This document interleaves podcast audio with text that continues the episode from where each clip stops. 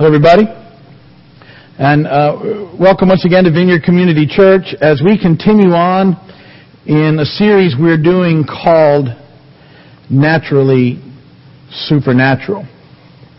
And um, this comes on the day, uh, the anniversary, uh, the weekend anniversary of 9-11.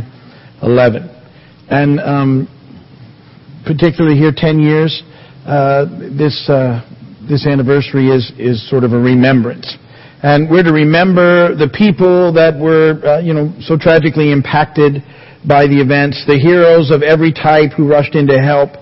Uh, we're, we're to remember the, the courage that was evidenced in the face of terror. But we're also reminded that this world and the things of this world cannot provide for us the real safety and the real security that we all long for. That safety and security is found only in Christ. And so today, I want to talk about a remembrance that Jesus has given the church. It's a remembrance and a celebration because it reminds us of the lengths that Jesus has gone to on our behalf to give us a hope and a future in a fallen world. And this remembrance is known as communion, and it took place during the Last Supper, a Passover celebration, which we were talking about last week in our series and which we'll continue to talk about this week in our series on being naturally supernatural. We were in John chapter 13 last week and we, we looked at, at Jesus interacting with his disciples during the Last Supper when it came to foot washing. But as that meal moves on, a Passover meal, there are some things that happen. And, and from these events, we get what we take now as communion. It, it came right out of that Last Supper and what was happening. And, and that's what we're going to talk about in our short time together. Our scripture reading for today is John 14, 1 through 3. This is out of the message paraphrase. Don't let this throw you, Jesus said. You trust God, don't you? Trust me. There's plenty of room for you in my Father's home. If that weren't so, would I have told you that on my way to get a room ready for you?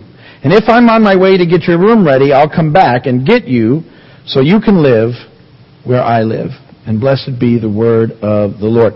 Now that's a pretty interesting verse, and there's some stuff in there that we need to understand. And that I think when we when we get a hold of what was happening here at the Last Supper, um, it helps us, as we talked about last week, really knowing who we are in Him, and it gives us a hope and a confidence in a world that um, is kind of unsettling. Uh, you know, uh, the events of 9/11 probably brought that home to most of us. That that uh, that video it said that security is kind of an illusion here, and it is because things happen and tragedy strikes, and there's evil that exists in the world. And yet, as as His kids, uh, as His followers, as as the disciples of Jesus, um, we have a hope and and a future and a promise that goes beyond our circumstance. And some neat stuff happens here at the Last Supper that uh, we continue to celebrate to this day. And and if you're if you're not aware of them, uh, it, it, it will be very cool for you. If you are, it'll be a refresher as to why we celebrate communion and what we're doing and why it's a remembrance. So the Last Supper was a Passover meal. Passover was a feast celebrated by the people of Israel every year as a reminder of what had happened um, in their history when they were released from 430 years of slavery in Egypt. And this reminder was in the form of a meal, as most of the feasts are, and that's also why we like to have meals. Um, lots of things are built into meals. Um, this particular meal told a story, and and it was the story of the release uh, God's movement on behalf of the Israelites to be re- released from slavery. And it has a lot of very important symbols, uh, and the symbols had two purposes. One of them was to help the people of God remember what had taken place. It was a, it was a remembrance. It was a learning thing. It was passed on from generation to generation to generation, and these things were celebrated the same way according to the way the scripture had, had implemented them, and there was these things that took place in the midst of these meals still going on to the, to the time of Jesus, who, who celebrated the Passover meal there at the Last Supper. Um, we know he also fulfills it prophetically, but he's, he's carrying it on, uh, and it took place year after year. And um, the, the, the, event, the event that it commemorated was God using um, Moses and a series of plagues to convince Pharaoh to let his people go. Pharaoh was very stubborn. It took ten plagues before he finally released Israel. And the tenth plague um, was the death of the firstborn. Israel was protected from this plague by killing a lamb without defect and putting its blood on the doorposts of their homes. Death then passed over, that's where the word comes from, their homes, uh, that were covered in the blood of the lamb, and they were safe. The firstborn of Israel was safe as long as they were in their homes uh, where the doorposts had been covered by the blood of this perfect lamb. Now the other purpose was to let them know when Messiah came that um, he would give them the ultimate deliverance from the ultimate slavery, which is to sin. And Jesus, Scripture tells us, is the Lamb of God, that perfect Lamb, who takes away our sin, and His blood cleanses us and sets us free from the penalty of death. That's, that's the two purposes in that feast and why it would be celebrated. So they would remember, and so that they would see Jesus when He came. Um, they, they remembered, some of them got it, but not, not all of them got it. Remember because they, they didn't want to see um, they couldn't get, break out of their paradigm from the stream of prophecy they were following, and they wanted a political leader to reestablish the kingdom of David, and that's not what Jesus came to do first time. Second time, he will. So there's many, many symbols, but there's two that we've taken for communion, our remembrance that Jesus gave us. Unleavened bread and a cup of wine. Those are the two symbols that we use for communion. Now, the significance of the bread is that it's his body. And when he broke the bread during the meal, he says in Matthew 26, 26, while they were eating, Jesus took bread, gave thanks and broke it, and gave it to his disciples saying, take and eat, this is my body. So he takes the bread, the unleavened bread, and he breaks it. Take and eat. He said, this is my body. John 6:35 tells us Jesus declared, I am the bread of life. He who comes to me will never go hungry, and he who believes in me will never be thirsty. And so um, Jesus is, is helping his disciples to see in the midst of this Last Supper, this Passover meal, that he's the bread of life. He's, he's helping them tie this together. That's what he's trying to get them to do. Now, there's another neat thing that happens and has been happening throughout history in the celebration of the Passover meal. Uh, when it comes to these, this, this bread, that, that we just broke. And um, this this little covering that I have here is called a matzah tash, and uh, it's been around for a long, long time in recorded Passover meals. And the, the, the bread that they use was stored in this matzah tash, and it has three places inside. It's divided into three. And the piece of bread that we take for communion always comes out of the middle piece. Um, and, and that's the one that we use. And when you look at threes and the things of Scripture and everything else of God, you can usually find some meaning. And in particular, this one is Father, Son, and Holy Spirit. And so the bread that we use in communion always comes out of that middle piece. It's that, the Son piece. And it's a picture of Jesus breaking uh, His body for us. Now, another thing they did in the meal, which I, I, is very cool, and uh, you might have heard me talk about this before. But uh, during the, the Passover meal, they would take this bread that had been broken, and they would take half of it, and they'd wrap it in a white linen, and then they would send all the children out of the room, and they would hide it as part of the meal. Uh, and, and then they would have the children come back in and hunt for it. And whoever found it got a prize. Now, just, just trying to put pictures together, uh, who can you think about whose body was broken and wrapped in white linen and hidden and now when you find him, you get a prize, eternal life. It was a picture of what was about to take place. And they'd been celebrating it for years and years in the process. Jesus is tying it all together there at the Last Supper. And so, um, you know, when we partake of the communion bread, um, and we remember, I always like to think of the afikomen that we remember and that it's, it's a prize that we get. It's, a, it's an amazing gift, eternal life, that comes to us in the process.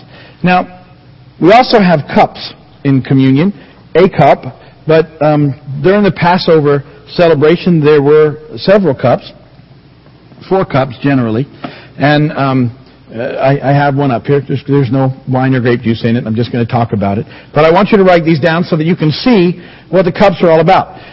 And, and you hear us when we celebrate communion, you always hear us talking about these things, and I want you to just remember what they're all about, because it's a remembrance. So the first cup we always call is the cup of sanctification. This was part of the Passover meal. They would have celebrated it at the Last Supper. This cup would have been poured. Um, and, and in this cup, God says to His people, I will bring you out. That God will bring us out of bondage, slavery, darkness, and death. That's what this cup represents, the cup of sanctification. Then they would move on in the meal to a second cup, and it was called the cup of plagues. And in this cup, the, the leader of the Passover service would recount the redemption story.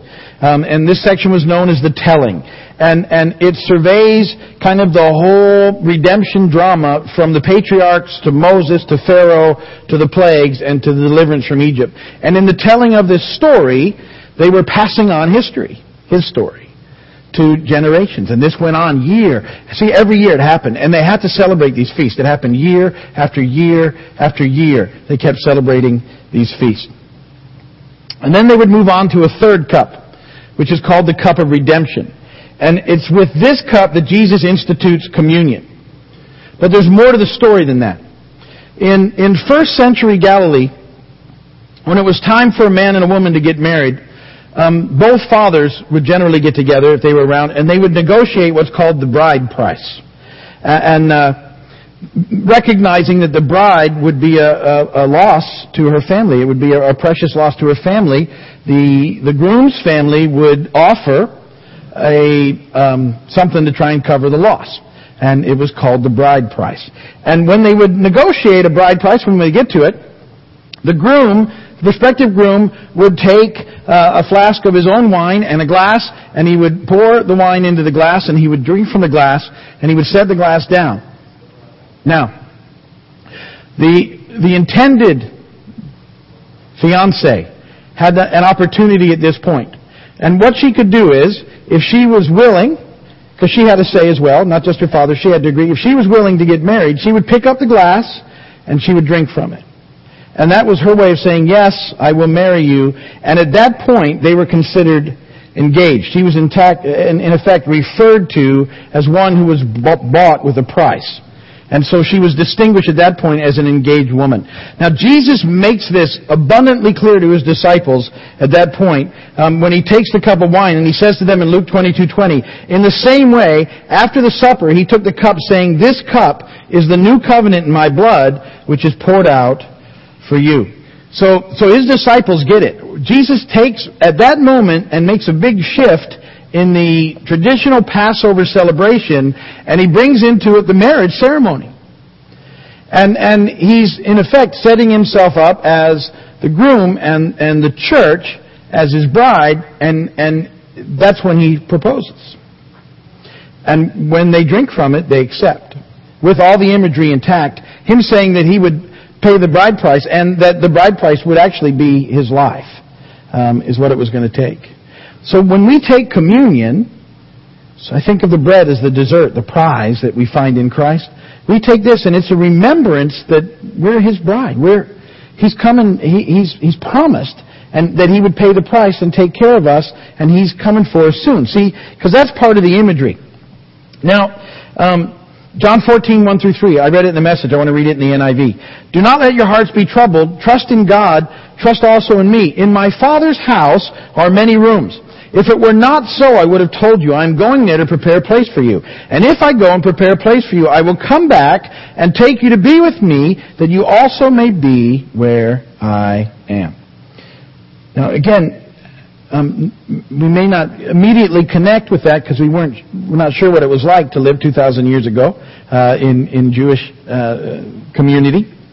But what would happen in that time is that families generally lived in um, clusters of buildings they called insulas.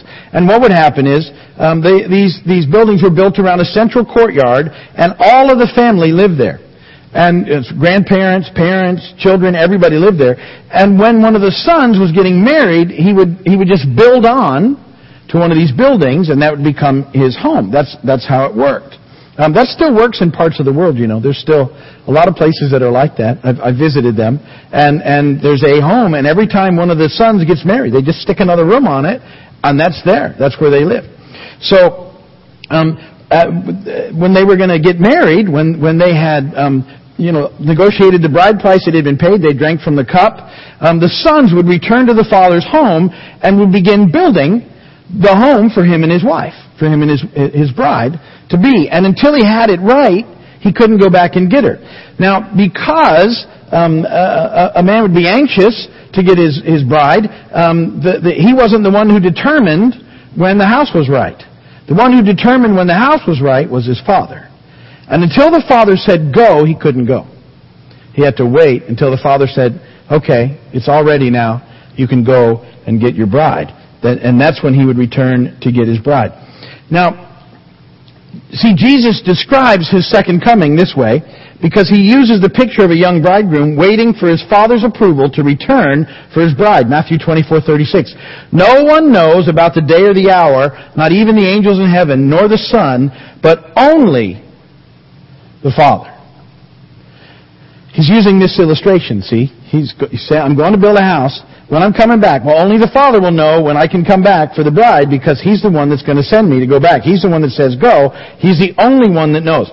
Now that word no one there, I did some study on, um, in, uh, in the original language, and that word no one means not even one, man, woman, or thing, i.e. none, nobody, nothing. Any man, aught, man, neither anything, never man, no man, none of these things, not any at all, thing, not. Now, why am I making that point? Because we're talking about fear and people wanting to stir up fear all the time and terror. People are always telling people that the world's about to end and trying to get them all fussed up over it. The whole Mayan thing in 2012 that, that uh, has been going on for several years. Um, the, the, the guy recently who said, you know, it was going to happen, was that in May or something, and then it didn't, and then it's October, and people listen to all that stuff and they get all worked up. Listen, that verse says no one knows. It wasn't revealed anywhere else in Scripture. It's not anywhere else for us to find out. No one got it. The Mayans didn't hear. The aliens aren't coming to tell us. None of that stuff has happened. No one knows but the Father when Jesus is coming back. No one. And in that, you can find great comfort. You don't have to listen to all the other stuff that goes on. You just kind of smile. I just smile and go, sorry, no one knows.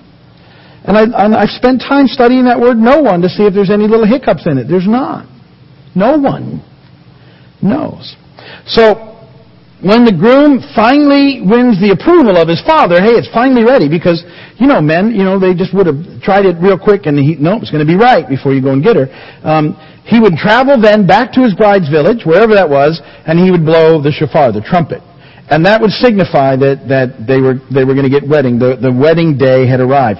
Now listen to this, 1 Thessalonians 4, 16 and 17. For the Lord himself will come down from heaven with a loud command, with the voice of the archangel, and with the trumpet call of God, and the dead in Christ will rise first, and after that we are still alive, and are left will be caught up together with them in the clouds to meet the Lord in the air, and so we will be with the Lord forever. It's a perfect fit into this imagery that the Lord gave us at communion. Okay? He's uh, the, the prize that we find in eternal life. And he, he went there with the breaking of his body, and the pouring out of his blood was a picture of him uh, paying the bride price and offering his life for ours, and then saying, I'm going to go and make a place for you. When it's ready, the Father will send me back, and I'll blow the trumpet, and we'll catch up together there, and we'll be together forever. See, that's our remembrance. And that's where our hope comes from. And that's where our joy lies. Because in, in this world, things are messed up sometimes. It's a fallen world. It's not always easy. Things happen that we don't understand. Tragedies take place. And yet we have this hope in Him that He's coming back for us. Now, there's a fourth cup. You see it over there on the table. We never, you'll, you'll notice we never pour it. People ask me what it's the cup of. In the Passover, it had a, it had a purpose, Elijah's cup, and they would have celebrated. Why we don't. And now we're moving into more of a Steveism. So, so I'm letting you know up front that this is why we don't do it here. I, we can I'm back up all those other three cups, no problem. This is a Steveism. It comes from this point. Matthew 26, 29. I tell you, Jesus said, I will not drink of this fruit of the vine from now on until the day when I drink it anew with you in my Father's kingdom. See, I believe this one is the promise that we get to drink with Him at the wedding feast. And so we keep it empty and we wait for Him and we'll celebrate it with Him. Uh, Revelation 19, 7 and 9. Let us rejoice and be glad and give him glory, for the wedding of the Lamb has come, and his bride has made herself ready. Fine linen, bright and clean, was given her to wear. Fine linen stands for the righteous acts of the saints. Then the angel said to me, Write, blessed are those who are invited to the wedding supper of the Lamb. And he added, These are the true words of God. Jesus is the bridegroom. We're the bride. We're to be wisely waiting for His return. Living a naturally supernatural life the way He modeled for us with our hope and security and peace found in Him and His promises. And it's in that hope and peace that we can live the kind of lives we're called to in the midst of the chaos that is often all around us. He's coming back for us. See, he's, he's done everything he said he would do. He paid the bride price at the cross. He defeated death and rose again. And now he's just waiting for the Father to say, go get your bride to come back. And only the Father knows when that'll be. But it's coming. And then we'll celebrate cup number four with him. And so when you take communion, that's our remembrance. You think about those things. I, I like to think about all the time. When I think about his, his body broken for me, I think about the afikomen as well. And that, that in finding this, I get the best prize there ever has been, eternal life. I drink from the cup and it's like saying yes to the proposal all over again. And yes, God, I know that you love me. I know you've done for me, Jesus, and I know you're coming back for me soon. And Lord, let my life be used wisely as I wait for you to come. So I wait for the trumpet call, the sound to ring out saying that the wedding day has come. And Lord, I look forward to that day. See, that's our remembrance. And that's what we have. And that's where our hope is. Amen? Amen. If you're watching on television or by video, thank you for watching. We're, we're so glad that you, you have. If you need anything, call us, write us, uh, email us, let us know what we can do, and we will. We appreciate your prayers for us also. We're going to close tonight in prayer.